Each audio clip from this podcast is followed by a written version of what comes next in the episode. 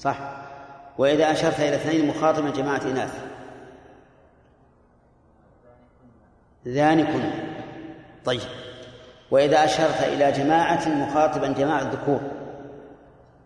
اليوم.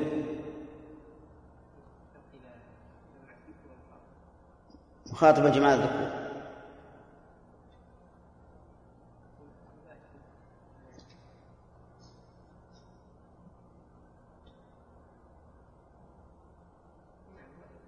إيش؟ أولئكم. صحيح؟ هذه أشرنا إلى جماعة مخاطبا جماعة الذكور إلى جماعة مخاطبا جماعة إناث أنت.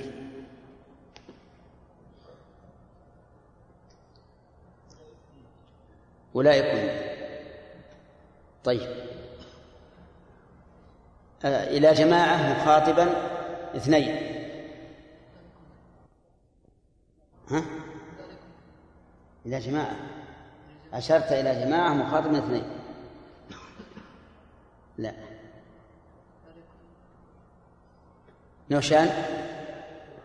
أولئكما أولئكما. طيب. المهم على كل حال اسم الإشارة بحسب المشار إليه والكاف بحسب المخاطب. إن كان مفردا مذكرا فالكاف تكون مفردا مذكرا. كان مفردا مؤنثا فكذلك مثنى جمعا كذلك. هذا هو الأفصح. وربما تأتي الكاف مفتوحة للمذكر مطلقا للمخاطب المذكر مطلق واحدا كان أو مثنى أو جماعة. ومكسورة للمخاطب المؤنث مطلقة واحدة أو أو اثنتان أو جماعة. وربما تأتي الكاف مفتوحة مفردة لكل مخاطب. فتقول ذلك تخاطب الرجل والمرأة والاثنين والجماعة. فهذه ثلاث لغات في كاف الخطاب المقترن باسم الإشارة. الأفصح أن يكون بحسب إيش؟ بحسب المخاطب. ثم مفتوحا في المذكر ومكسورا في المؤنث. ثم مفتوحا على كل حال مفردا مذكرا. طيب هنا يقول عز وجل ذا وذلك ذلكم بأنه. المشار إليه واحد والمخاطب جماعة إيش؟ جماعة ذكور ذلكم فالمخاطبون جماعة ذكور أي العذاب الذي أنتم فيه بأنه أي بسبب أنه في الدنيا إذا دعي الله وحده كفرتم. إذا دعي الله وحده كفرتم وأشركتم وقلتم أجعل الآلهة إله واحدا إن هذا لشيء عجاب. كفرتم بتوحيده وإن يشرك به يجعل له شريك تؤمن تصدق بالإشراك. وهذا هو الواقع. إذا ذكر الله اشمأزت قلوب الذين لا يؤمنون بالآخرة. وإذا ذكر الذين من دونه إذا هم يستبشرون. فهم يصدقون بقلوبهم ويستبشرون بألسنتهم. وهذا الإيمان الواقع. قد نقول إنه إيمان حقيقي. وقد نقول إنه إيمان دعوي. يعني أنه دعا دعوة. وأنهم في قرارة أنفسهم يؤمنون بالله. وانظروا إلى أكبر أهل الأرض فرعون. كيف أنكر الخالق وادعى الربوبية وقال لقوم ما علمت لكم من إله غيري ومع ذلك كان مؤمنا في قرارة نفسه. قال له موسى وهو يحاوره لقد علمت ما أنزل هؤلاء إلا رب السماوات والأرض بصائر. كذا رحمة الله. يقول موسى لفرعون لقد علمت ما أنزل هؤلاء إلا رب السماوات والأرض بصائر. هذه الآية أقول لك يا رحمة الله تدل على أن فرعون كان مؤمنا بربوبية الله كيف ذلك؟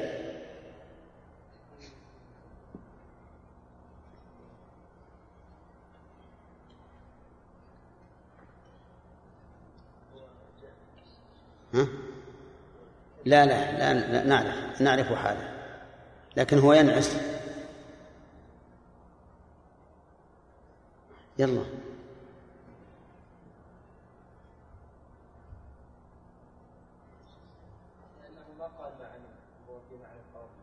نعم. لأنه لما قال له موسى لقد علمت ما أنزل هؤلاء إلا رب السماوات والأرض لم يقل لم أعلم. وهو في مقام يرى نفسه أعلى من موسى. يعني أن يستطيع أن ينكر دعوة موسى لو كان ينكر ذلك. لكنه يقر بأن الله أنزل التوراة على موسى. ويدل لهذا قوله تعالى وجحدوا بها واستيقنتها أنفسهم ظلما وعلوا. ولهذا لا لا يمكن لأحد عاقل وأريد بالعاقل من سوى المجنون أن ينكر أن لهذا العالم خالقا. أبدا. كل إنسان عاقل إذا تدبر أدنى تدبر في هذا الكون علم أن له ربا مدبرا ولا يمكن أن ينكر. فقوله هنا إذا دعي الله وحده كفرتم وإن يشرك به تؤمنوا هل هو إيمان دعوة أو إيمان حقيقي؟ الذي يظهر لنا أنه إيمان دعوة. يعني يقول نؤمن بأن هذا شريك مع الله. يقولونه بألسنتهم. أما في قرارة قلوبهم فلا نظن أن أحدا ينكر أن الله سبحانه وتعالى واحد. وقد يقال إن المراد بقوله إذا دعي الله وحده وكفرتم ويشرك به تؤمنوا أن المراد الألوهية توحيد الألوهية. يعني يكفرون بتوحيد الألوهية ويؤمنون بالشرك في الألوهية لأنهم يؤمنون بأن هذه الآلهة تقربهم إلى الله زلفى. فإذا هم يؤمنون بالله ربا ويؤمنون بالأصنام شفعاء. وإن يشرك به تؤمن فالحكم في تعذيبكم لله العلي على خلقه الكبير العظيم. يعني فبناء على أنكم في هذه الحال يكون حكمكم إلى الله. فالفاء حينئذ تكون إما للاستئناف وإما للتفريع على ما سبق. يعني فبناء على ذلك يكون الحكم في أمركم إلى الله. الحكم في تعذيبكم لله وحده. واللام تكون بمعنى الغاية أحيانا. كما تقول ولله ترجع الأمور بمعنى إلى الله. وهنا الحكم لله أي إلى الله أي أن حكمكم ينتهي إلى الله. ويحتمل أن يكون المعنى الحكم لله أي مستحق له. لا يشاركه في أحد. العلي يقول المؤلف على خلقه. علو ذات وعلو صفة. فالله سبحانه وتعالى عال على خلقه في ذاته فوق كل شيء وعال على خلقه في صفاته. قال الله تعالى ولله وقال الله تعالى وله المثل الأعلى في السماوات والأرض. المثل يعني الوصف الأعلى في السماوات والأرض. وعلو الله سبحانه وتعالى علوا معنويا وهو علو الصفة أمر مجمع عليه. لم يخالف فيه أحد من أهل الملة حتى المعطلون الذين ينكرون صفات الله عز وجل إنما أنكروها بناء على تنزيههم لله عز وجل عن مشابهة المخلوقين. وإن كانوا أخطأوا أخطأوا الطريق لكن هم يقولون نحن نقول هذا تنزيها لله. ولهذا يسمون الذين يثبتون يسمونهم المشبهة ويسمونهم المجسمة والحشوية وما أشبه ذلك ويرون أنفسهم هم أهل التوحيد. فقصدي أقول علو الصفة لم ينكره أحد من أهل الملة حتى أهل البدع حتى أهل البدع يقرون بذلك. وأما علو الذات فهو محل الصراع بين أهل السنة والجماعة وبين أهل التعطيل. فأهل السنة والجماعة يؤمنون بأن الله تعالى عال على خلقه بنفسه. وأهل التعطيل ينكرون ذلك. ثم انقسموا إلى قسمين. قسم قالوا إنه في كل مكان. إن الله في كل مكان. في السماء وفي الأرض في الأسواق في المساجد في البيوت في كل مكان. وقسم آخر قالوا لا يوصف أنه في مكان. فلا يقال فوق العالم ولا في العالم ولا تحته ولا يمين يمينه ولا شماله. ولا متصل بالعالم بالعالم ولا منفصل عنه. وهذا هو التعطيل المحض. لأننا لو أردنا أن نصف المعدوم لم نجد أبلغ من هذا الوصف. انتبهوا. إذا خالف في علو الذات طائفتان. الطائفة الأولى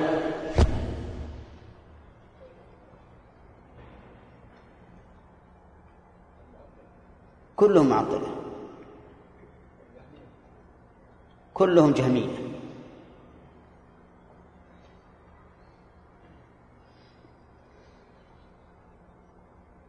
نعم.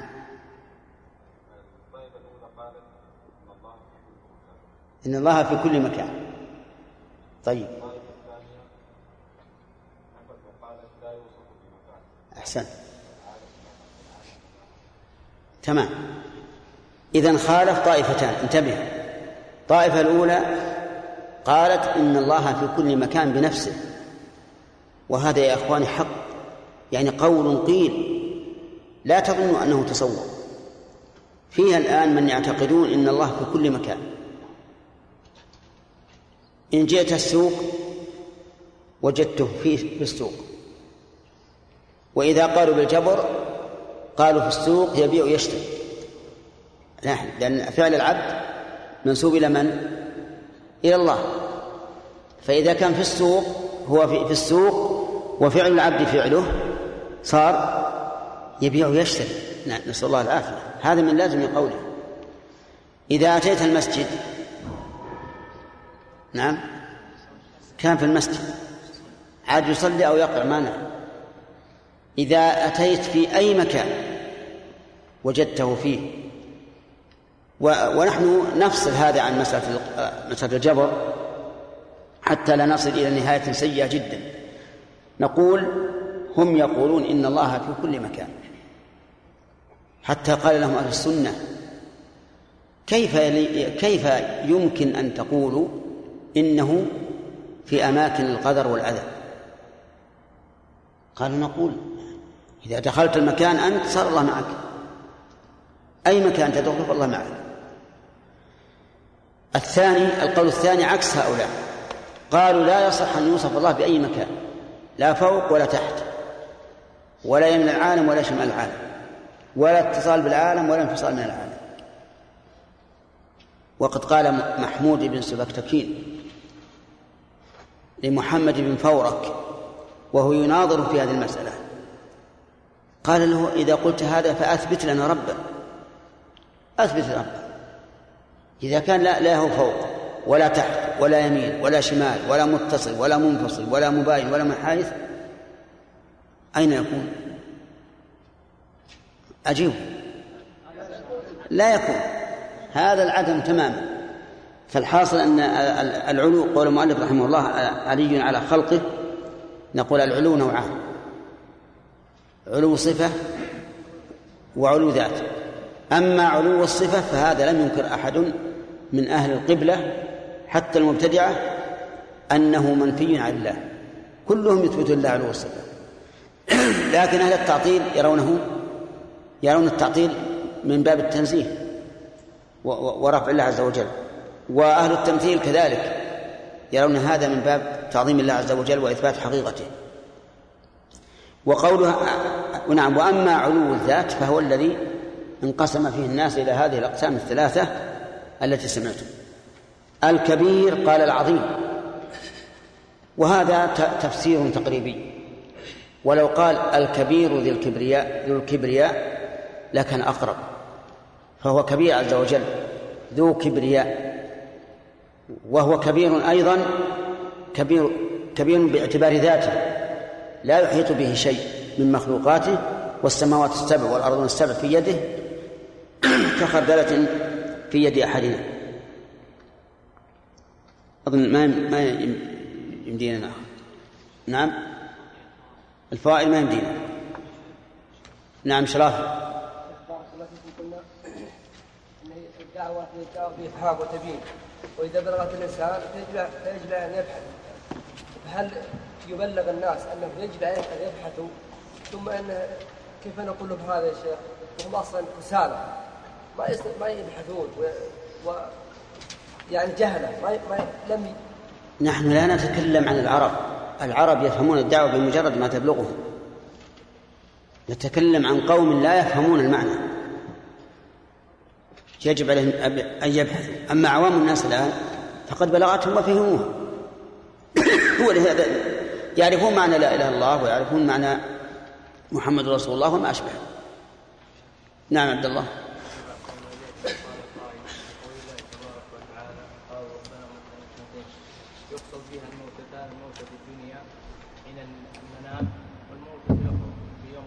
إيه.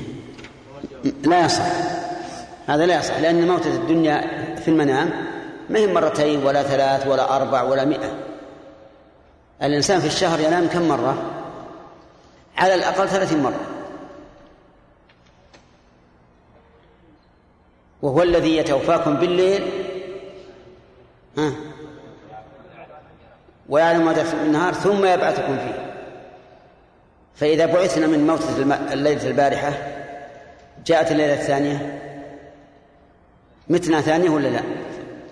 متنا ثانية. واللي وراها؟ واللي ينام بعد صلاة الفجر؟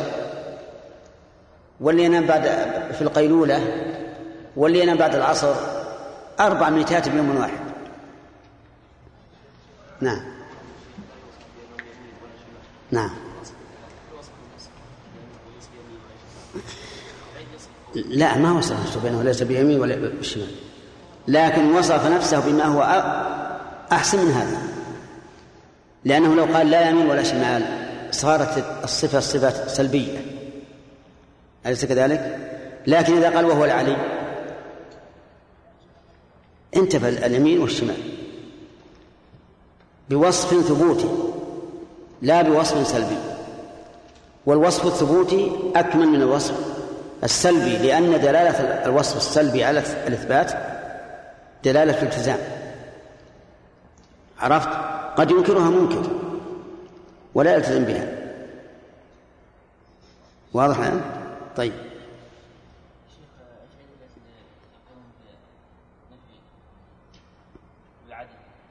نفي نفي العدم.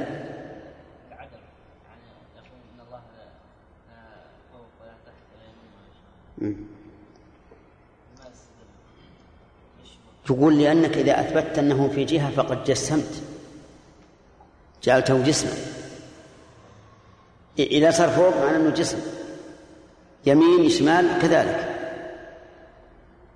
كل هذا فرارا من التجسيم. والسبب في أن الشيطان تلاعب بهم في الواقع. وإلا نقول لهم ما هو التجسيم الذي تريدون أن تنفوا الله أن تنفوه عن الله؟ تريدون أن الله ليس بشيء؟ فنحن لا نوافقكم. تريدون أن الله تعالى جسم موصوف بالصفات الكاملة فهو كذلك هو موصوف بالصفات الكاملة لكن لا نطلق لفظ الجسم على الله. لا نطلق ذلك على الله أبدا. ورد في الحديث ما يدل على أنه يوصف بالشخص. نعم. ومع ذلك لا نقول إنه شخص كأشخاص المخلوقين أبدا. ليس كمثله شيء. نعم.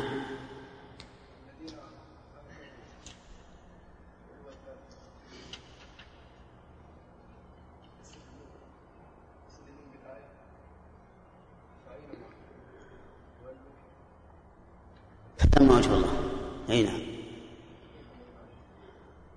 هل هل هذا ينافي العلو؟ حتى يكون دليلا على عدمه؟ ها؟ ألا يمكن أن يكون الشيء فوقك وهو أمامك؟ يمكن؟ يمكن. هذا في المخلوق. كيف بالخالق المحيط بكل شيء؟ عرفت؟ ثم كيف نورد آية تحتمل على آيات محكمة لا تحتمل وهو العلو. انتبهوا يا أخواني هذا لأن أهل الباطل يوردون المتشابه على المحكم ولا يحملون المتشابه على المحكم. يريدون يوردون المتشابه على المحكم ليناقضه وليسوا يحملون المتشابه على المحكم ليكون محكما. وهذا هو البلاء. قال قالت عائشة رضي الله عنها إذا رأيتم الذين يتبعون ما تشابه منه فأولئك الذين سمى الله فاحذروهم. هكذا روته عن النبي عليه الصلاة والسلام. انتبهوا أصبر. وهذه مسألة أحب أن أنبهكم عليها. وهو أنه إذا وردت آيات متعارضة أو أحاديث متعارضة فلا تريدوها على أنفسكم على أنها متعارضة. أوردوها على أنفسكم على أنكم تطلبون الجمع بينها. لتوفقوا للجمع. أما إذا أوردتم هذه على أنها متعارضة بقيت محل إشكال. وأنا دائما أنهاكم عن هذا. أقول لا توردوا الآيات المتشابهة آه، التي ظاهر التعارض أو الأحاديث كذلك على أنها متعارضة. أوردوها على على أنكم تريدون الجمع بينها لا أن بعضها معارض البعض حتى تهدوا إلى الصراط المستقيم. لأن هناك فرق بين الإيراد وبين الرد. إيراد المتشابه المحكم معناه أنه يطلب إيش؟ التعارض. لكن رد المتشابه المحكم هذا معناه أنه حاول الجمع دون أن يتصور التعارض. وهذه المسألة كما تكون في الأمور العلمية تكون أيضا في الأمور العملية. تكون في الأمور العملية. أحيانا ترد عن النبي عليه الصلاة والسلام صفات في عبادة, في عبادة واحدة. فيظن الظان أن هذا تعارض. لكن نقول لا تقرأها أو تريدها على نفسك على أنها متعارضة لا أوردها على أنها أنك تجمع بينها. فتحمل هذه على وجه وهذه على وجه. وأكثر ما يكون الشك الطالب أنه يورد الآيات المتعارضة التي ظاهر التعارض أو الأحاديث التي ظاهر التعارض على أنها إيش؟ متعارضة. لكن لو أوردها على أنه يرد بعضها إلى بعض ويضم بعضها إلى بعض لوجد وجها ومخرجا مما كان يظن. وهذا شيء جربوه إن شاء الله ستنتفعون به. فالذين قالوا ولله المشرق والمغرب فإنما تؤلف ثم وجه الله يدل على عدم العلو. فيعارض أدلة العلو. نقول من قال من قال هذا؟ من قال إنه يدل على عدم العلو؟ وإذا كان الشيء مقابلا لك هل يلزم أن يكون محاذيا لك؟ نعم. أبدا. ما هو ما يلزم. قد تقول هذا عن يمينه وهو في أسفل أسفل شيء لكن ما الجهة اليمنى. وهذا عن يساره وهو في أسفل شيء وهو عن الجهة اليسرى. كما جاء في حديث حديث المعراج أن على على يمين آدم أسودة وعلى يساره أسودة فإذا رأى إلى اليسار بكى. اليسار هي نسم بنيه الكفرة في النار. وهذا في الأسفل. فلا يلزم من كون الشيء على يمينك أن يكون محاذيا لك. ولا يلزم من كون الشيء فوقك أن يكون محاذيا لك.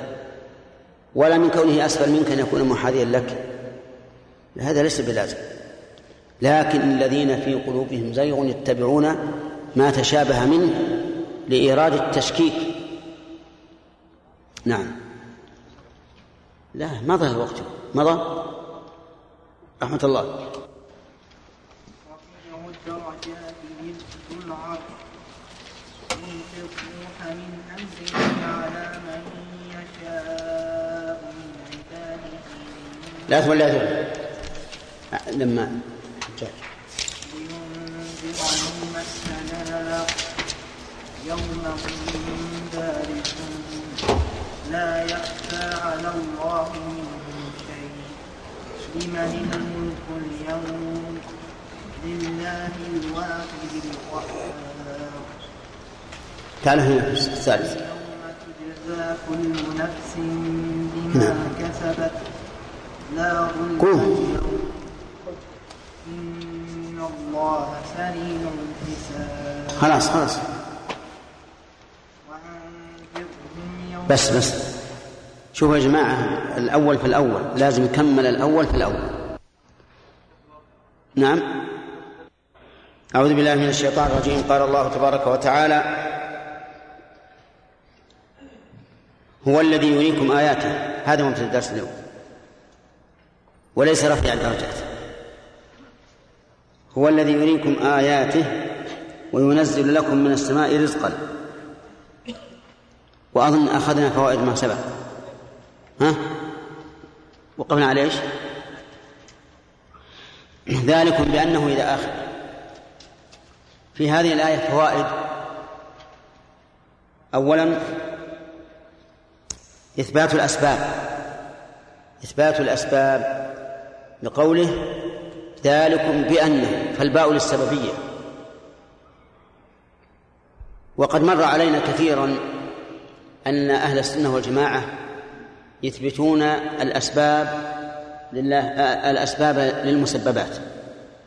ولكن لا على أنها فاعلة بنفسها بل بما أودع الله فيها من القوى المؤثرة. هذا ما تؤخذ من قوله ذلك بأنه لأن الباء للسببية. ومن فوائد الآية الكريمة بيان ما عليه هؤلاء الكفار من كونهم إذا دعي الله وحده كفروا وإذا أشرك به أقروا هذا الشرك لقوله بأنه إذا دعي الله وحده كفرتم وإن يشرك به تؤمنوا. ومن فوائد هذه الآية الكريمة أن الحكم لله. لقوله تعالى فالحكم لله وليس لغيره. وحكم الله تعالى ينقسم إلى قسمين كوني وشرعي. فالكوني ما قضى, ما قضى به على عباده كونا وتقديرا والشرعي ما قضى به على عباده شرعا وتنظيما. وهذا والمثالان موجود والحكمان موجودان في القرآن جميعا. فمن الحكم القدري قوله تبارك وتعالى فلن أبرح الأرض حتى يأذن لي أبي أو يحكم الله لي. ومن الحكم الشرعي قوله تعالى ذلكم حكم الله يحكم بينكم. والله عليم حكيم. والفرق بينهما أن الحكم الشرعي يرضاه الله عز وجل. والحكم الكوني يتعلق فيما يرضاه وفيما لا يرضاه. والفرق الثاني أن الحكم الشرعي قد يقع من المحكوم عليه وقد لا يقع. وأما الحكم الكوني فإنه لا بد أن يقع. فإذا حكم الله على شخص بموت أو مرض أو فقر أو عاهة أو غير ذلك وقع ولا بد وإذا حكم الله على شخص بأن يؤمن ويعمل صالحا فقد يقع وقد لا يقع. وقول فالحكم هنا يشمل الأمرين جميعا. يستفاد من هذا أنه لا يجوز الحكم بالقوانين المخالفة للشريعة. لقوله فالحكم لله. وهذه الجملة تفيد الحصر. أي الحكم لله لا لغيره. والحكم بالقوانين المخالف للشريعة قد يكون كفرا وقد يكون ظلما وقد يكون فسقا. كما ذكره الله عز وجل على هذه الوجوه الثلاثة في سورة المائدة. وهي من آخر ما نزل. فإن وضع الحكم القانوني شرعا نافذا فهذا كفر. لأنه يقتضي رفع الحكم الشرعي وإحلال حكم آخر محله وهذا كفر كفر بما أنزل الله.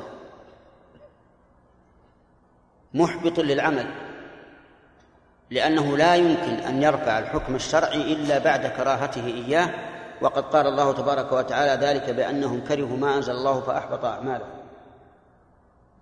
وعلى هذا فالذين يحكمون أممهم بالقوانين المخالفة للشريعة يعتبرون كفارا. يجب عليهم أن يتوبوا إلى الله وأن يحكموا بشريعة الله وإلا ماتوا كفارا والعياذ بالله. ونحن لا نحكم لهذا الشيء لكل واحد بعينه. إذ قد يكون بعضهم ملبسا عليه أو مغررا به أو تكلم عنده من يثق به فأضله. قد يكون هذا الذي وضع القانون.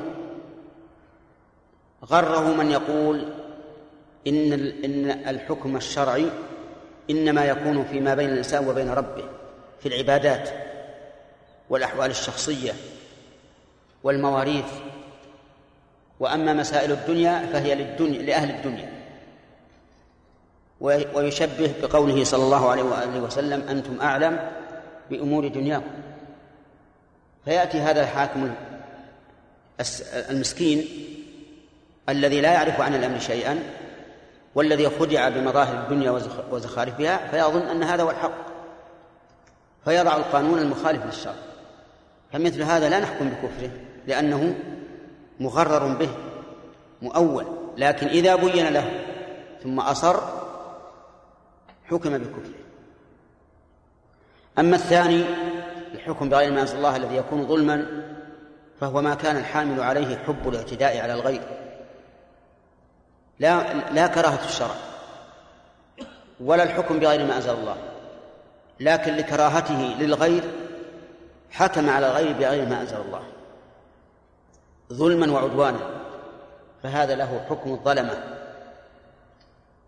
وليس له حكم الك... وليس له حكم الكافرين. لأنه ما كفر. يقول أعرف أن ما جاء ب... ما جاء بالشرع هو الحق لكن أنا أريد أن أنتقم من هذا الرجل وأعتدي عليه. فيكون هذا له حكم إيش؟ الظالم ومن لم يحكم بما أنزل الله فأولئك هم الظالمون.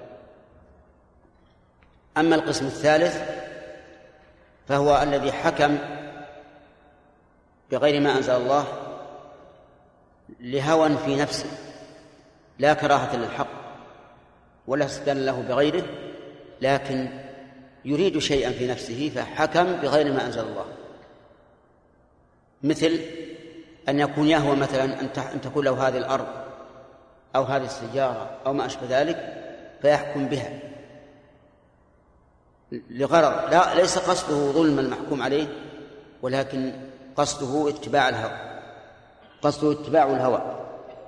فيحكم فيكون في هذا من الفاسقين. ومن فوائد الآية الكريمة أن الحكم لله عز وجل في الدنيا والآخرة. ولهذا قسم بعض العلماء الحكم إلى ثلاثة أقسام كوني وشرعي وجزائي. الحكم الجزائي ما يكون في الآخرة ولكن الصحيح أن الحكم الجزائي لا يخرج عن كونه حكما كونيا لأنه فعل الله وحينئذ لا حاجة إلى كثرة التقاسيم لأنه كلما أمكن اختصار التقسيم كان أولى. ولهذا والله أعلم كان الرسول عليه الصلاة والسلام يأتي أحيانا فيقول ثلاثة لا يكلمهم الله ولا ينظر إليهم يوم القيامة ولا يزكيهم ولهم عذاب أليم مع أن هناك آخرين لا يكلمهم الله يوم القيامة ولا ينظر إليهم ولا يزكيهم ولهم عذاب أليم. لكن كون الشيء يجزأ وتقلل أقسامه يكون أقرب إلى الفهم. ولهذا يفرق بين أن تعطي الماء لشخص عطشان دفعة واحدة أو أن تعطيه إياه على دفعات الثاني أهنأ وأبرأ وأمرأ. كما جاء في الحديث أنه ينبغي للإنسان في شرابه أن يتنفس ثلاث مرات. الكاس مثلا إذا كنت عطشان لا تشربه جميعا تنفس فيه ثلاث مرات. اشرب ثم أبن الكأس عن فمك ثم رده ثم أبن ثم رده حتى يكون ذلك أهنأ وأمرأ وأبرأ. ومن فوائد الآية الكريمة إثبات العلو لله عز وجل لقوله العلي وهو علو بنفسه وعلو بصفته. فصفاته عليا وهو نفسه سبحانه وتعالى فوق كل شيء. وأدلة وأدلة علو الله سبحانه وتعالى الذاتية أو الذاتي علوه أدلة علو الله الذاتي خمسة أنواع. الكتاب والسنة والإجماع والعقل والفطرة. عدها. نعم.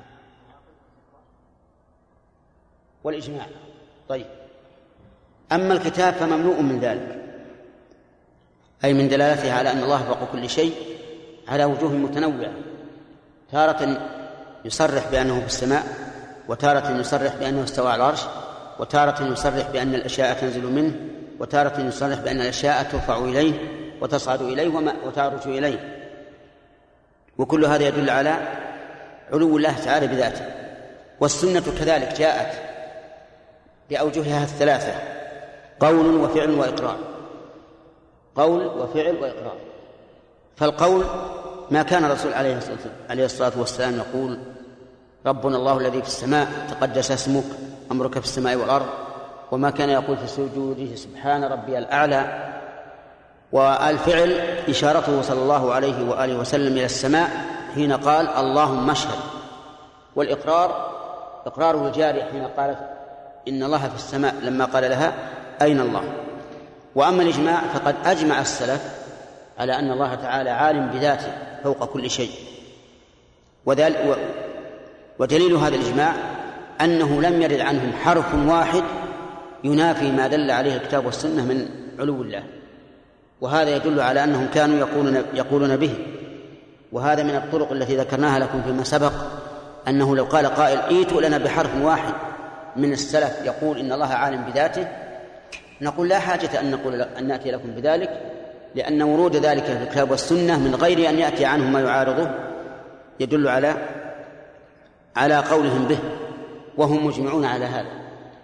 وقد ذكر شيخ الإسلام رحمه الله كلاما قال فيه والله يعلم أني بعد البحث بعد البحث التام ومطالعة ما أمكن من كلام السلف لم أجد أحدا منهم صرح بأن الله ليس في السماء وأن الأشياء لا ترجو إليه وما ذكر نحو هذا.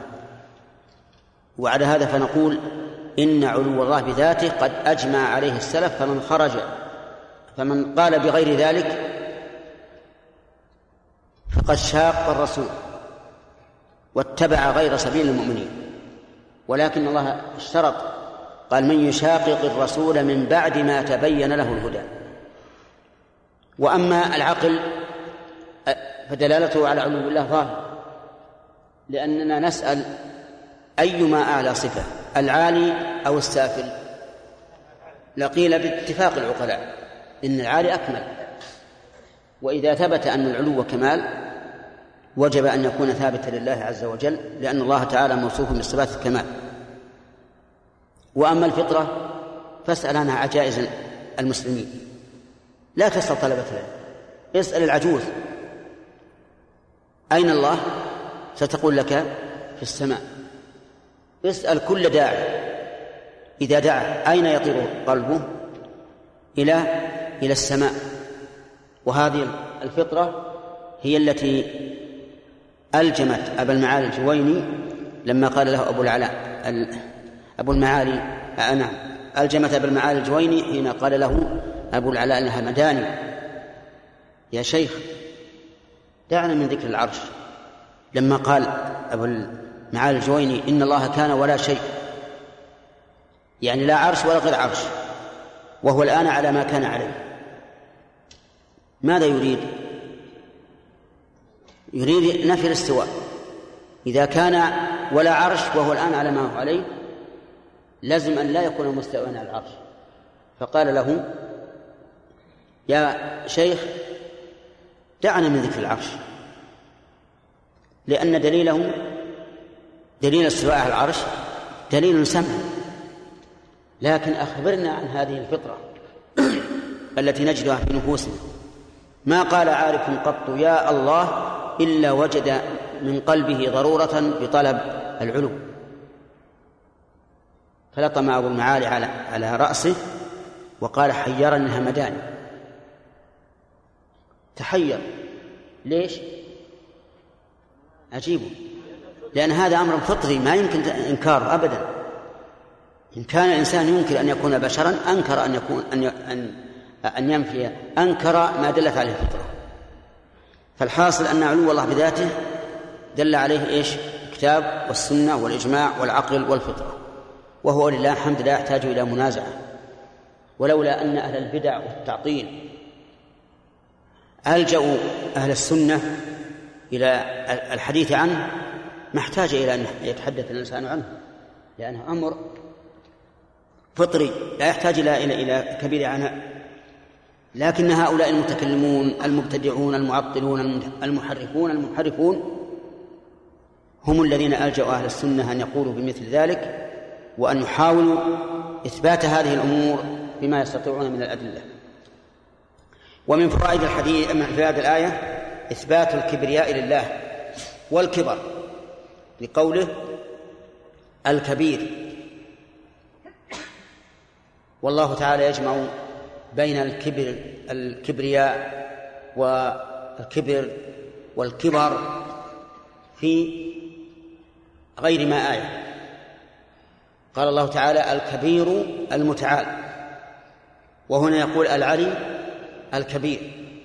لأن بذلك يحصل الكمال المطلق العلو والكبرياء والكبر فيه كمال آه، الكمال فيه كمال الكمال. ثم قال الله تعالى وهو ابتداء درسنا اليوم هو الذي يريكم آياته وينزل لكم من السماء رزقا وما يتذكر إلا من ينيب. هو الذي يريكم أي يظهر لكم آياته حتى تروها. والضمير يعود إلى من؟ إلى الله. فهو فهو الذي له الحكم وهو العلي الكبير ومع ذلك لم يدع عباده هملا بل أراهم آياته حتى يؤمنوا. فقوله هو الذي يريكم آياته أي الله يظهرها لكم حتى تروها عيانا. والآيات هنا العلامات العلامات الدالة على معلومها. وهي أبلغ من المعجزات وما أشبهها. وآيات الله سبحانه وتعالى نوعان آيات كونية وآيات شرعية. فالآيات الكونية هي مخلوقات الله عز وجل. والآيات الشرعية هي الوحي الذي جاءت به الرسل.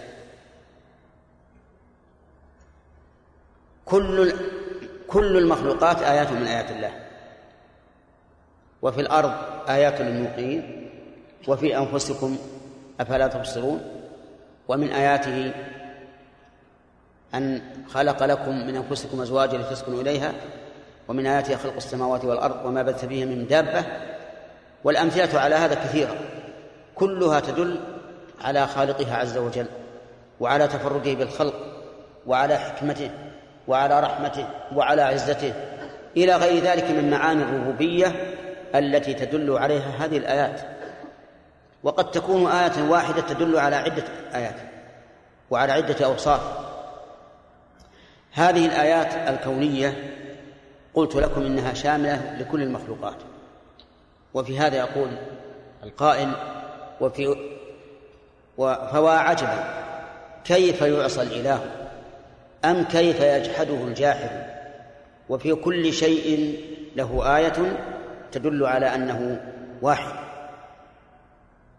كل شيء تأمل فيه تجد الدلالة الكاملة على أن له خالقا مدبرا حكيما عليما إلى غير ذلك من معاني الربوبية.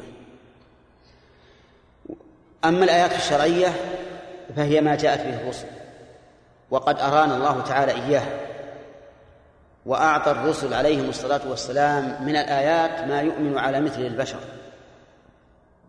فالرسل لم يأتوا هكذا يقول الناس نحن رسل إليك نحن رسل إليكم بل أتوا بالآيات الدالة على ما أرسلوا به وعلى مرسلهم.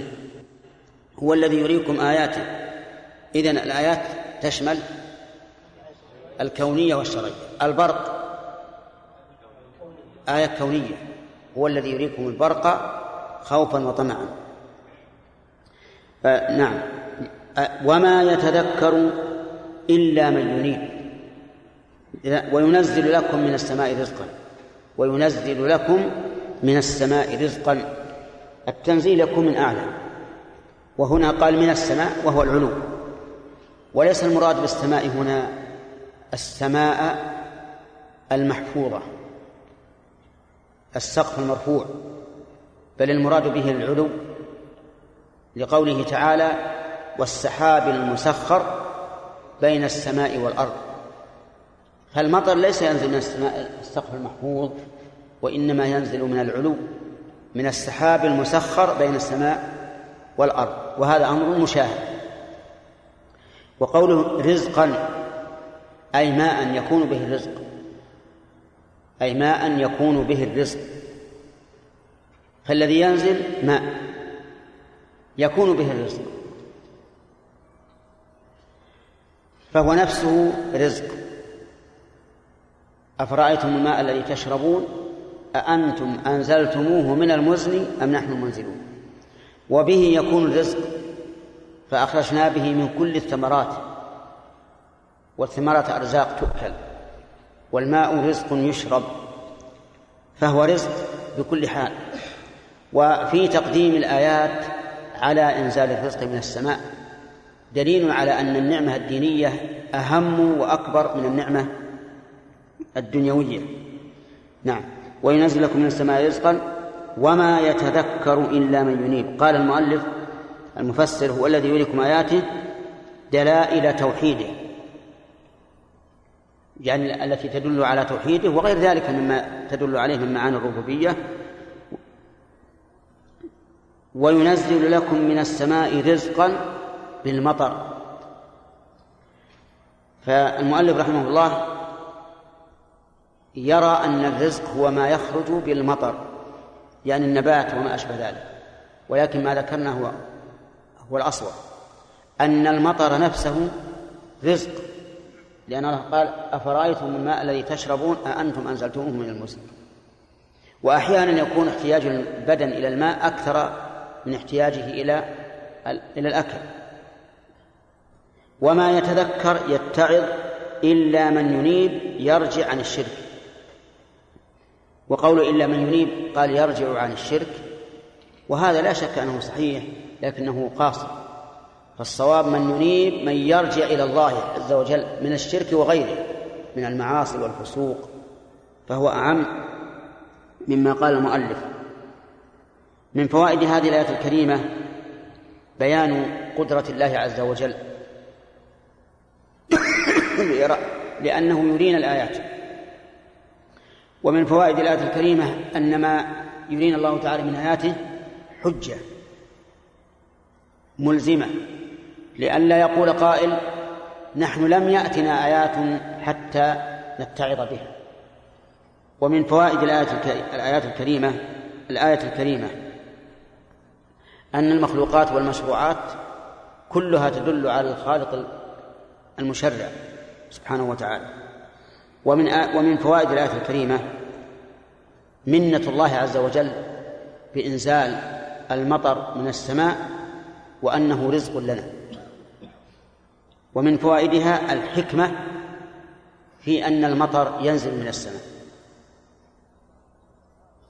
والله عز وجل قادر على أن يجعل للأرض أنهارا تسير على سطح الأرض وتسقي ما شاء الله أن تسقيه لكن المطر أنفع وأفضل لأن المطر إذا نزل من أعلى شمل قمم الجبال فيشمل السهل والوعظ والنازل والعالي وهذه من الحكمة أن يكون المطر ينزل من فوق حتى يشمل الأرض كلها.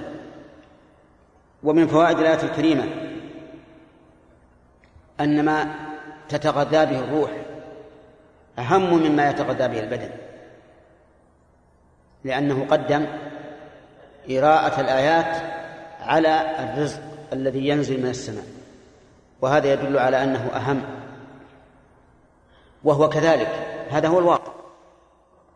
وذلك لأن فقد الغذاء البدني لا يكون فيه إلا شيء لا بد منه وهو الموت الذي لا بد منه. حتى لو كان الإنسان في أنعم ما يكون من نعيم البدن وأترف ما يكون فلا بد أن يموت.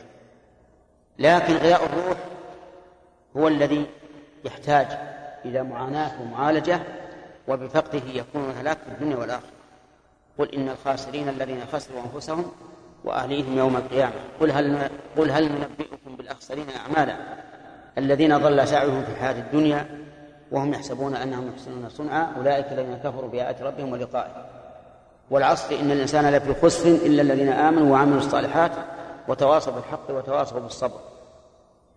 إذن خسارة البدن دون خسارة الروح بكثير.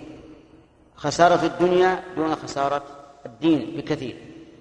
ولهذا قدم الله نعمته بإراءة الآيات على نعمته بإنزال المطر.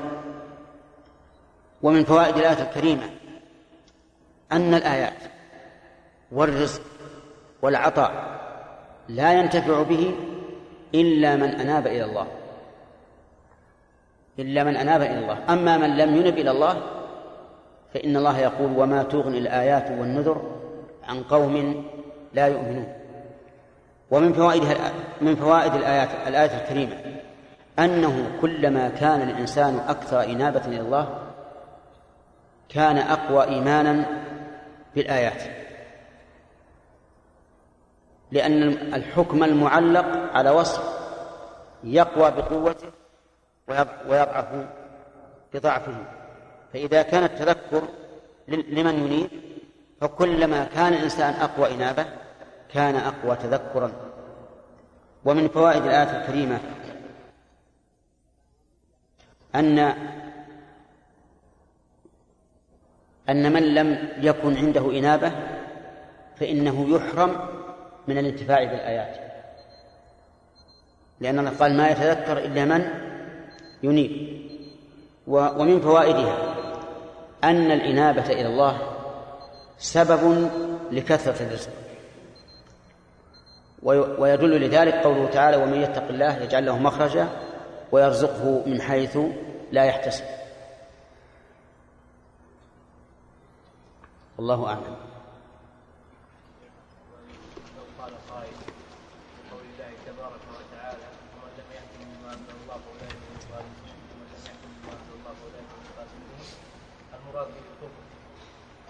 نعم.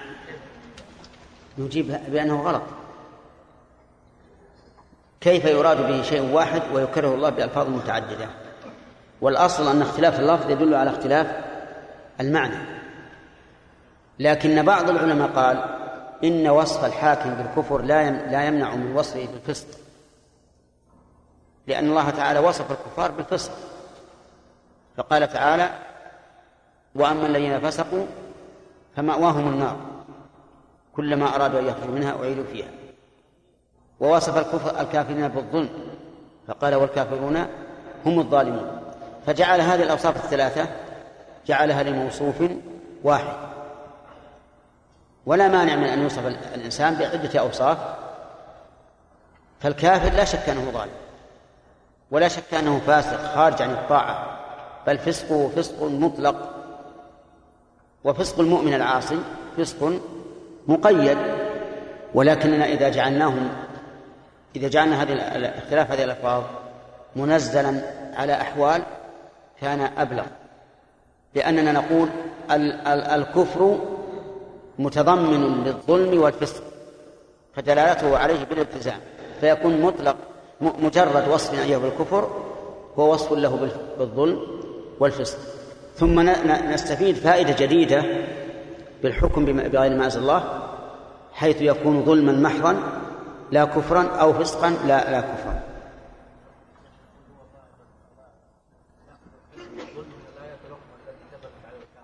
لا أنا أقول إن إن كوننا نجعل الاختلاف في اللفظ اختلافا في المعنى أحسن لأن هذا هو الأصل. وعلى وقد قال العلماء في هذه المسألة حمل الكلام على التأسيس أولى من حمله على التوكيد. نعم.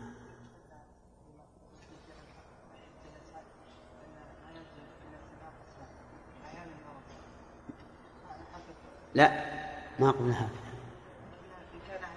ما قلنا هكذا. يا عقيلي.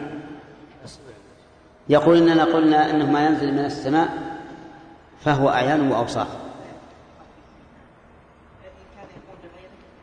لا. ابدا. ما قلنا هكذا هل نحن قلنا ما ينزل من السماء؟ أو ما يضاف إلى إلى الله مما أنزل. أي فرق بينه وهذا فرق. لأنه على كلامك يقتضي أن أن الغنم تنزل من السماء. والبقرة تنزل من السماء. قلنا ما ما يضاف إلى الله إنزاله إما أن يكون أعيانا وإما أن يكون أوصافا. فإن كان أوصافا فهو وصف لله. وإن كان أعيانا فهو أعيان قائمة بنفسه. نعم.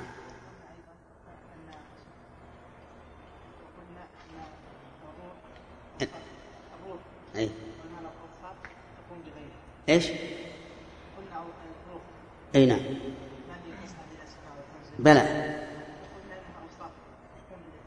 اي نعم ما هي اوصاف الصحيح أن الروح جسم لكنه جسم ليس كالأجسام المعروفة الكثيفة. لا لا ما يفعل حنا قلنا ما أنزله الله تعالى ينقسم إلى قسمين. والله تعالى لم يذكر أنه أنزل الروح. ما ذكر أنه أنزل الروح. نعم. في قوله تعالى ذلك بأنه إذا دعي الله وحده كفرتم قال بعض أهل العلم فيه متروك استغني عنه لدلالة الظاهر عليه ومجازه يعني لا سبيل إلى ذلك. ما أدري. كيف؟ يقول في قوله تعالى في الآية السابقة ذلك إذا دعي الله وحده. نعم. يقول فيه متروك استغني عنه لدلالة الظاهر عليه ومجازه ألا سبيل إلى ذلك أي إلى ما تريدون. هذا هذا قصده. لما قالوا فهل إلى خروج من سبيل؟ كأنه قال لا سبيل إلى الخروج لأنكم قدمتم لأنفسكم ما لا يمكن ما لا يمكن معه الخروج. وهو أنه إذا دعي الله وحده كفرتم وأن يشرك به تؤمنون.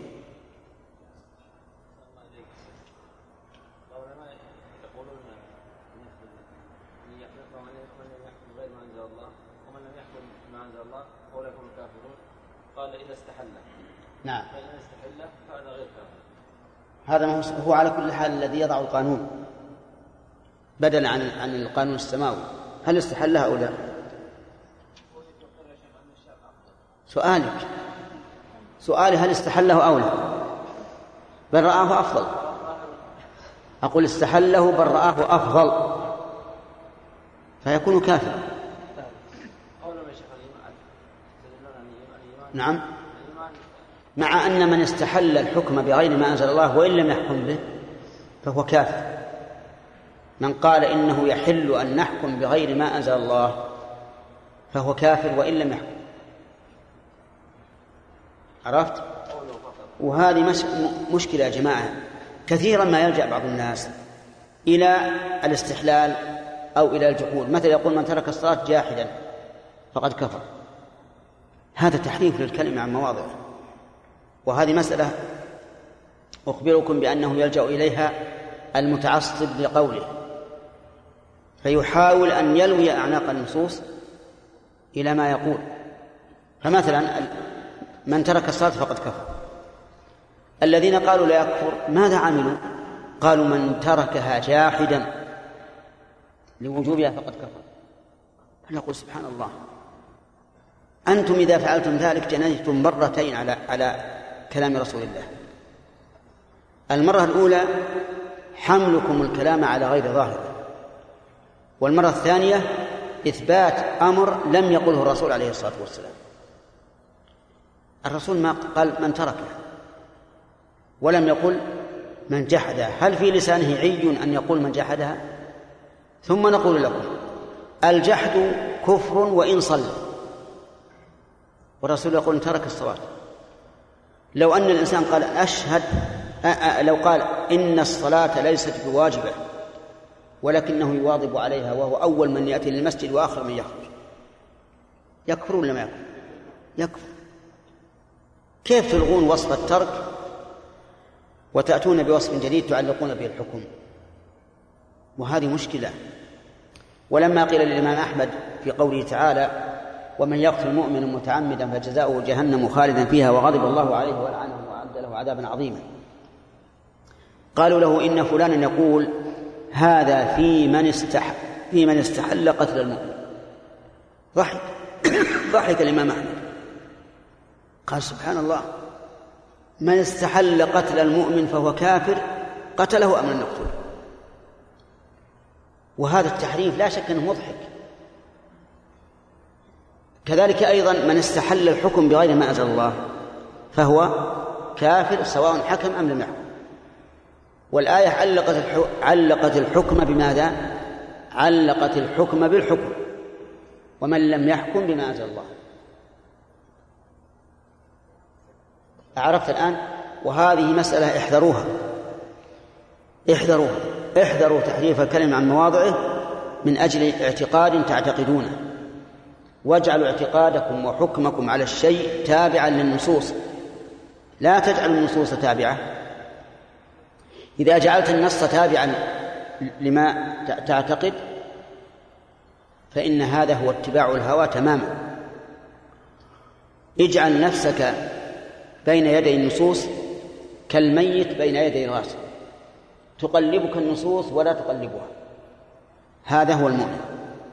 لكن نعم قد يكون أحيانا النصوص بعضها يقيد بعضا أو يخصص بعضا أو الفقه بالشريعة يقتضي تقييد المطلق أو تخصيص العام وما أشبه ذلك وهذا لا يخرج بنا عن اتباع النصوص. نعم. انتهى الوقت.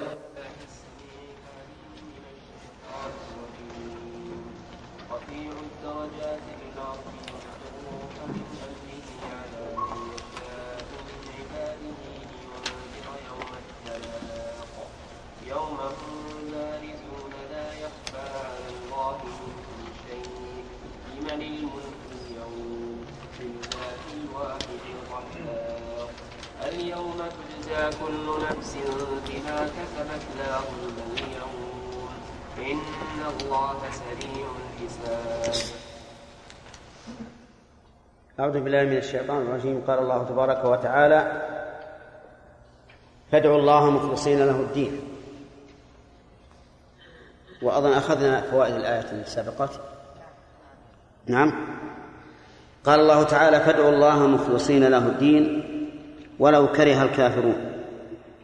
لما بين الله سبحانه وتعالى أنه أرانا آياته الكونية والشرعية أمرنا أن ندعوه وحده. مخلصين له الدين. فقوله فادعوا الله قال المفسر فاعبدوه. وهذا أحد معنى معنيي الدعاء. والمعنى الثاني دعاء المسألة. يعني اسألوه. والصواب أنه شامل للأمرين. أي دعاء المسألة ودعاء العبادة. فالعبادة تسمى دعاء كما في قوله تعالى وقال ربكم ادعوني استجب لكم إن الذين يستكبرون عن عبادتي سيدخلون جهنم داخرين. قال ادعوني ثم قال إن الذين يستكبرون عن عبادتي. وأما دعاء المسألة واما دعاء دعاء العبادة فإنه كل إنسان يدعو الله سبحانه وتعالى فإنه لا يدعوه إلا وهو يؤمن أنه بكل شيء عليم وأنه على كل شيء قدير فلهذا دعاه. فصار بذلك عابدا له. قال فادعوا الله مخلصين له الدين. مخلصين حال من الواو في قوله فادعوا الله. والإخلاص التنقية. تنقية الشيء تسمى إخلاصا. والمعنى نقوا دينكم من الشرك. وقوله له الدين المراد بالدين العمل سواء كان عبادة أم دعاء. والدين يطلق على العمل ويطلق على جزاء العمل. فقوله تعالى لكم دينكم ولي دين هذا من باب إطلاق الدين على العمل. وقوله تعالى مالك يوم الدين هذا من باب إطلاق الدين على الجزاء. ويقال كما تدين تدان أي كما تعمل تجازى. فالدين هنا بمعنى مخلصين له الدين بمعنى العمل مخلصين له الدين من الشرك. نعم من الشرك كما قال المؤلف رحمه الله أن ندعو الله تعالى مخلصين له الدعاء وأن نعبده مخلصين له العبادة من الشرك. فلا نشرك به غيره لا في دعائنا ولا في عبادتنا. ولو كره الكافرون إخلاصكم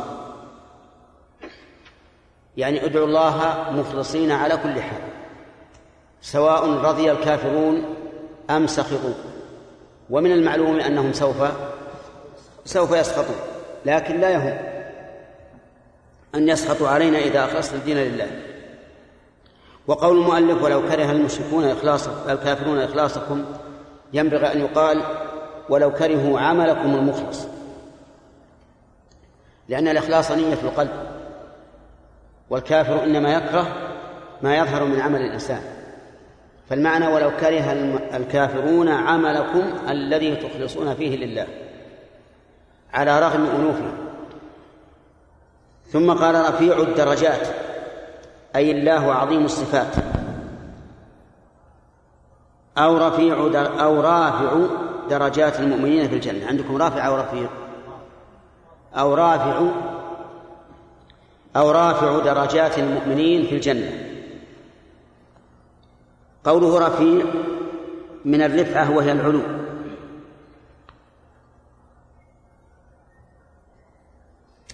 فسرها المؤلف رحمه الله وعفى عنه بأحد معنيين أن المراد بالرفعة العظمة والمراد بالدرجات الصفات أي أن الله تعالى عظيم الصفات. والمعنى الثاني رفيع الدرجات أي رافع درجات غيره وهم المؤمنون في الجنة. وكلا المعنيين تحريف. للكلم عن مواضعه لأن رفيع اسم فاعل أو صفة مشبهة فاعلها يعود على على الله عز وجل الذي المذكور في قوله فادعوا الله مخلصين له الدين. ولا يصح وعلى هذا فلا يصح أن تفسر بأن المراد رافع درجات المؤمنين لأنه على هذا التفسير تكون الدرجات درجات غيره درجات المؤمنين. ولا يصح أن تفسر رفيع الدرجات بعظيم الصفات لما بينهما من الفرق العظيم. لكن المؤلف عفى الله عنه فسرها بهذا التفسير فرارا من إثبات العلو الذاتي لأنه ممن لا يرون ذلك أنه أنه عالم بذاته. فلهذا حرف القرآن إلى هذين إلى أحد هذين المعنيين وكلاهما باطل والصواب أنه سبحانه هو رفيع الدرجات. ويدل لهذا ويعينه قوله ذو العرش أي صاحب العرش والعرش هو أعلى المخلوقات. فكأنه قال رفيع الدرجات فوق العرش. وهذا هو المتعين وقول المؤلف خالقه فيه أيضا إشارة إلى إنكار الاستواء لأن معنى ذو العرش أي صاحبه المستوي عليه هذا هو المعنى. ولهذا لا يقال ذو الأرض ولا ذو السماء ولا ذو الجبال ولا ذو السحاب مع أنه خالقها فتفسيره ذو العرش بخالقه لا شك أنه تحريف للكلم عن مواضعه فرارا من إثبات الاستواء على العرش. وتفسير الآية المتعين أن نقول إنه رفيع الدرجات أي هو نفسه عز وجل مرتفع بل رفيع الدرجات. أتى بالصفة المشبهة الدالة على الثبوت والدوام. والدرجات من الدرجات المعروفة.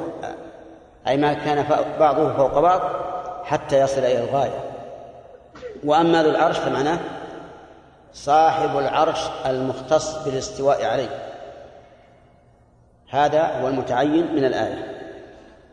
يلقي الروح الوحي من أمره أي قوله على من يشاء من عباده إلى آخره. يلقي الروح الروح الوحي. لقوله تعالى وكذلك أوحينا إليك روحا من أمرنا. وسمى الله تعالى الوحي روحا لأن به حياة القلوب. وقوله من أمرنا أي يقول من أمره أي قوله. وهذا جيد هذا التفسير. يعني أن الوحي من قول الله عز وجل. يقول فيسمع جبريل ثم ينزل به إلى من شاء الله سبحانه وتعالى. وقول على من يشاء من عباده. على من يشاء. ولم ولم يبين من هؤلاء. ولكننا نعلم أنهم الأنبياء لأنهم هم الذين يلقى إليهم الوحي سواء كانوا رسلا أم غير رسل. ثم إن قوله على من يشاء إطلاق المشيئة في كل موضع جاءت في القرآن مقيد بالحكمة. كلما رأيت الله يقول يشاء فإنه مشي فإنه مشيئة مقرونة بالحكمة لقوله تعالى لمن شاء منكم أن يستقيم وما تشاءون إلا أن يشاء الله رب العالمين. نعم. ولقوله تعالى وما تشاءون إلا أن يشاء الله إن الله كان عليما حكيما.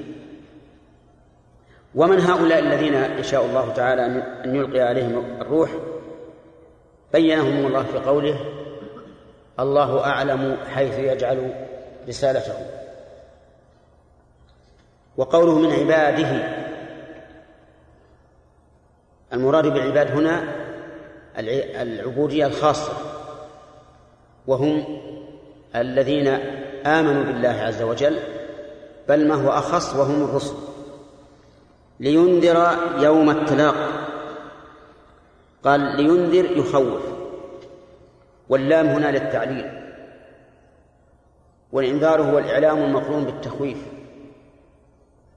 ولهذا قال المؤلف ليخوف تفسيرا بلازمه وإلا فإن الإنذار إعلام مقرون بتخويف وقولها الملقى عليه الناس الملقى عليه.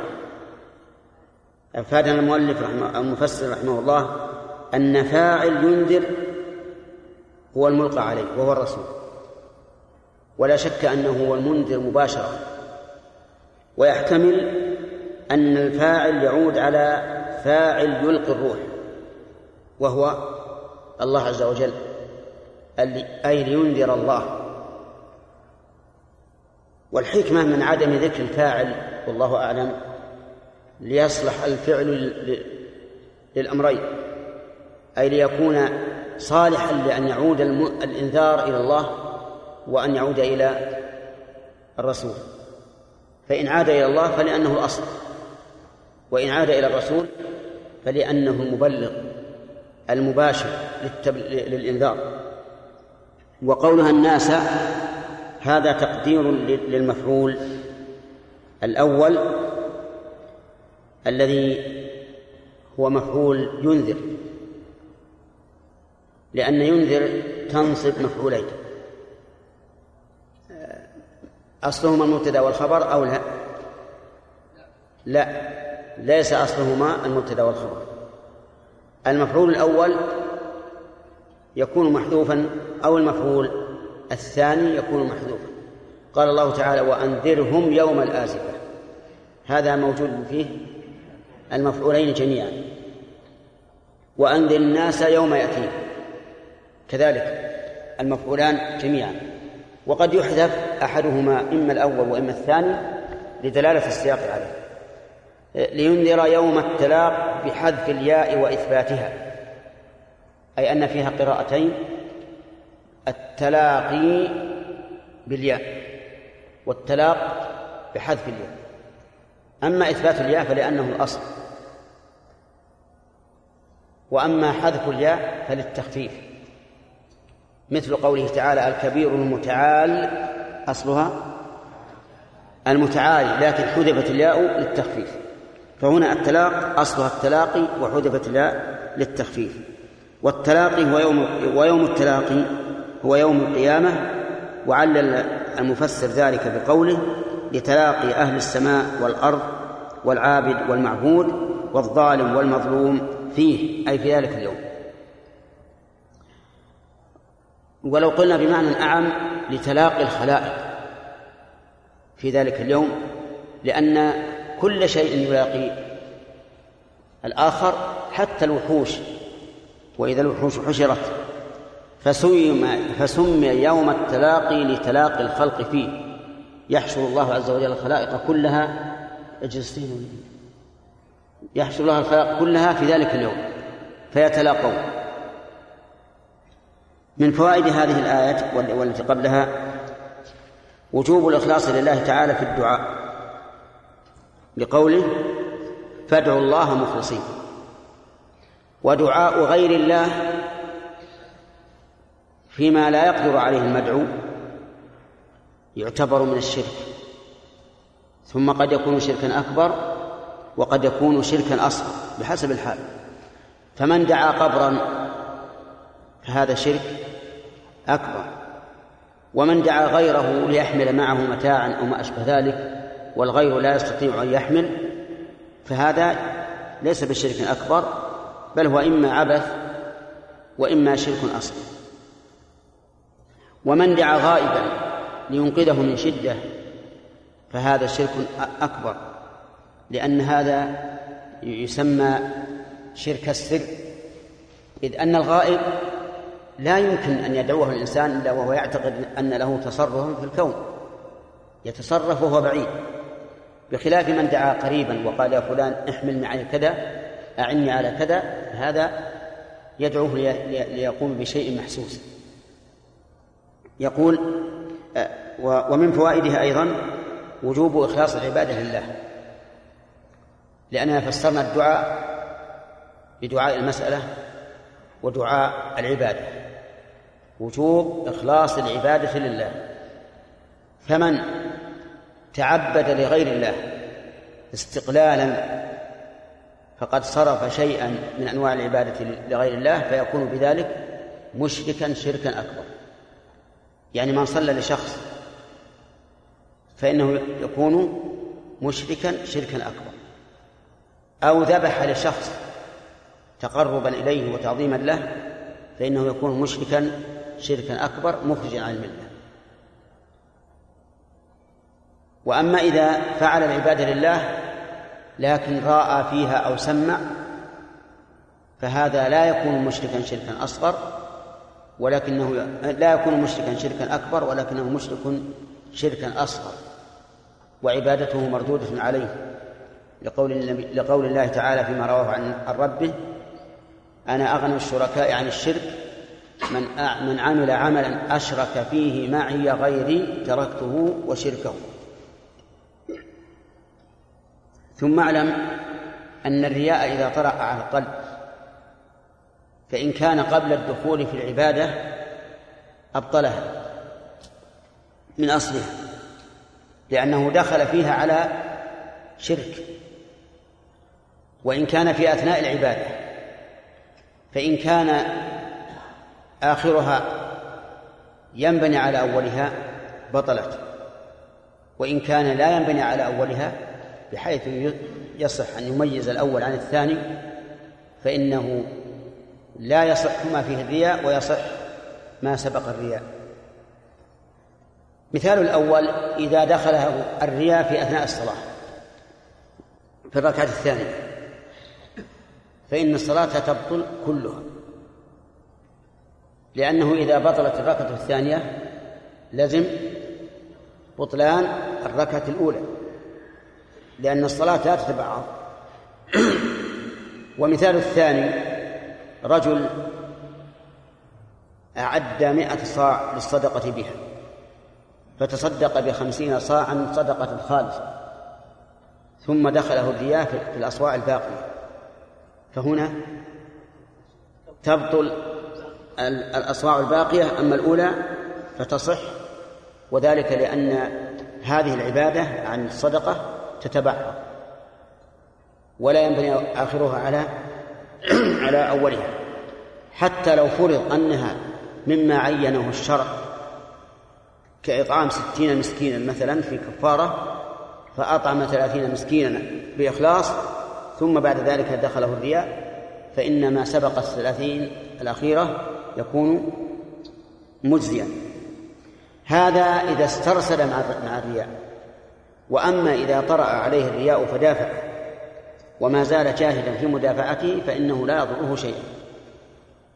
لقول النبي عليه الصلاة والسلام إن الله تجاوز لأمتي ما حدثت به أنفسها ما لم تعمل أو تتكلم وهذا لم يعمل ولم يتكلم بل ربما أنه لم يحدث نفسه لكن هاجمه الرياء فصار الآن من فعل العبادة لغير الله يعني تعبد لغير الله فحكمه لا لوراء. شرك أكبر أو أصغر؟ أكبر. طيب. ومن فعل العبادة لله لكن دخلها الرياء أي نعم. فعل العبادة لله ولكن دخلها الرياء شرك؟ ما في تفصيل ولا نعم عبد الرزاق نعم. لا بس حطنا التفصيل بدل أمثلة أما إذا كان في أثنائها ففيها التفصيل وهو أو بالعكس. آخر العبادة ينبني عليها أولها أولها سبق. كيف ينبني عليها؟ إن كان آخرها ينبني على أولها بمعنى أنها لا تبعض بطل نعم. وإن كان وإن كان آخرها لا ينبني على لا ينبني أولها لا ينبني على أولها بأن كانت تتبعض. نعم. وما سبقه فهو طيب. صحيح كلام طيب. آه قيدنا هذا. نعم. إيه أنت؟ أقول قيدنا هذا هذا التفصيل اللي قال عبد الرزاق بماذا؟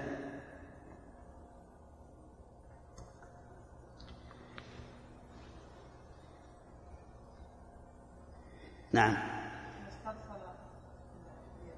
إذا استرسل مع الرياء ويعني واستمر مرائيا طيب فإن دافعه فلا شيء عليه ولا يضره ذلك. طيب. آه، من فوائد هذه الآية الكريمة مراغمة الكفار في في الإخلاص لله في العمل. في الإخلاص وفي العمل. لقوله ولو كره الكافرون. وينبني على ذلك أنه يجب على الإنسان أن يقوم بالواجب ولو كره ذلك غيره. ولا يحابي أحدا في هذا. فمثلا إذا كره أبوه أن يصلي مع الجماعة كما يوجد الآن. كره أبو, أبو الشاب أن يصلي ابنه مع الجماعة. فهل يداهن أباه في ذلك؟ نعم لا. يصلي مع الجماعة ولو رغم أنف أبيه ولو كره ذلك. ولو وصل الشاب رحمه كعمه وخاله وما أشبه ذلك. وكان بينه وبين أبيه عداوة شخصية فكان يكره لابنه أن يصل أقاربه الذين يكرههم أبوه. فهل يواصلهم ولو كره؟ أو لا؟ نعم يواصلهم ولو كره. لكن في هذه الحال يداري أباه بمعنى أنه يكتم عنه أنه وصلهم لتحصل المصلحة بدون مفسدة. وهناك فرق بين المداراة والمداهنة. المداراة أن يفعل الإنسان ما يلزمه مع التكتم عن آه، الشخص الآخر الذي يكره. ولهذا سميت مداراة من الدرء وهو الدفع. وأما المداهنة فأن يوافقه في ترك ما يجب. مداهنة له. مأخوذة من الدهن لأنه يلين. فعلى كل حال نقول يتفرع على هذه القاعدة أو على هذه الفائدة أن الإنسان يفعل ما يلزمه ولو كره ذلك غيره ولو كان الكاره أقرب أقرب أحد إليه. ثم قال رفيع الدرجات إلى آخره. من فوائد هذه الآية إثبات علو الله عز وجل خلافا للمؤلف المفسر لقوله رفيع الدرجات. ونقصد بالعلو علو الذات. أما علو الصفة فقد أقر بالمؤلف بقوله أي عظيم الصفات. ففي هذه الآية إثبات علو الذات ذات الله عز وجل لقوله رفيع الدرجات. وهذا مر علينا كثيرا وبينا أن الأدلة الخمسة كلها تدل على علو الله الكتاب والسنة وإجماع السلف والعقل والفطر طيب. ومن فوائد الآية الكريمة فضل العرش. لقوله ذو العرش. فإن اختصاص العرش بالله عز وجل لا شك أنه فضل عظيم. ومن فوائد الآية الكريمة إثبات العرش لقوله ذو العرش. ومن إثبات ومن فوائدها إثبات عظمة الله. لأن العرش يختص بالملك والسلطان. فلا يقال للرجل الجالس على كرسي إنه على عرش لكن يقال للملك أو السلطان الجالس على الكرسي الفخم العظيم يقال له صاحب عرش. ومن فوائد الآية الكريمة إثبات منة الله سبحانه وتعالى على من يشاء بالوحي لقوله يلقي الروح من أمره على من يشاء من عباده. ومن فوائدها أن الوحي روح. تحيا به القلوب. لقوله يلقي الروح من أمره. ومن إثبات ومن فوائدها إثبات القول. لقوله من أمره. والله سبحانه وتعالى يقول ويتكلم متى شاء بما شاء كيف شاء. لا نحجر على لا نحجر على على ربنا سبحانه وتعالى في الكلام. لا لا وقتا ولا كيفية. بل له أن يتكلم بما شاء متى شاء كيف شاء. ومن فوائد الآية الكريمة إثبات المشيئة لقوله على من يشاء. ومن فوائدها أن مرتبة النبوة لا تنال بالكسب والفتوة كما قال السفاري في العقيدة. وإنما هي فضل من الله سبحانه وتعالى على من يشاء من عباده. ومن فوائد الآية الكريمة أن العلماء لهم حظ ونصيب من الروح التي يلقيها الله تعالى على الرسل لأنهم ورثة الأنبياء. فلهم حظ ونصيب من هذه الروح التي يلقيها الله على من يشاء. لكن لهم حظ من هذه من هذه الهداية هداية الدلالة والبيان. ثم قد يكون لهم حظ من هداية التوفيق وقد لا يكون لأن العالم قد قد يعمل بعلمه فيكون له حظ من الهدايتين هداية التوفيق هداية الإرشاد وهداية التوفيق. وقد لا يعلم قد لا يعمل بعلمه فيكون له حظ من هداية العلم والإرشاد لكنها صارت وبالا عليه حيث خالف مع العلم بالحق. وهذا أشد ممن خالف بدون علم بالحق. ومن فوائد الآية الكريمة أن الوحي الذي ينزله الله عز وجل على من ينزله من عباده. الحكمة منه إنذار الناس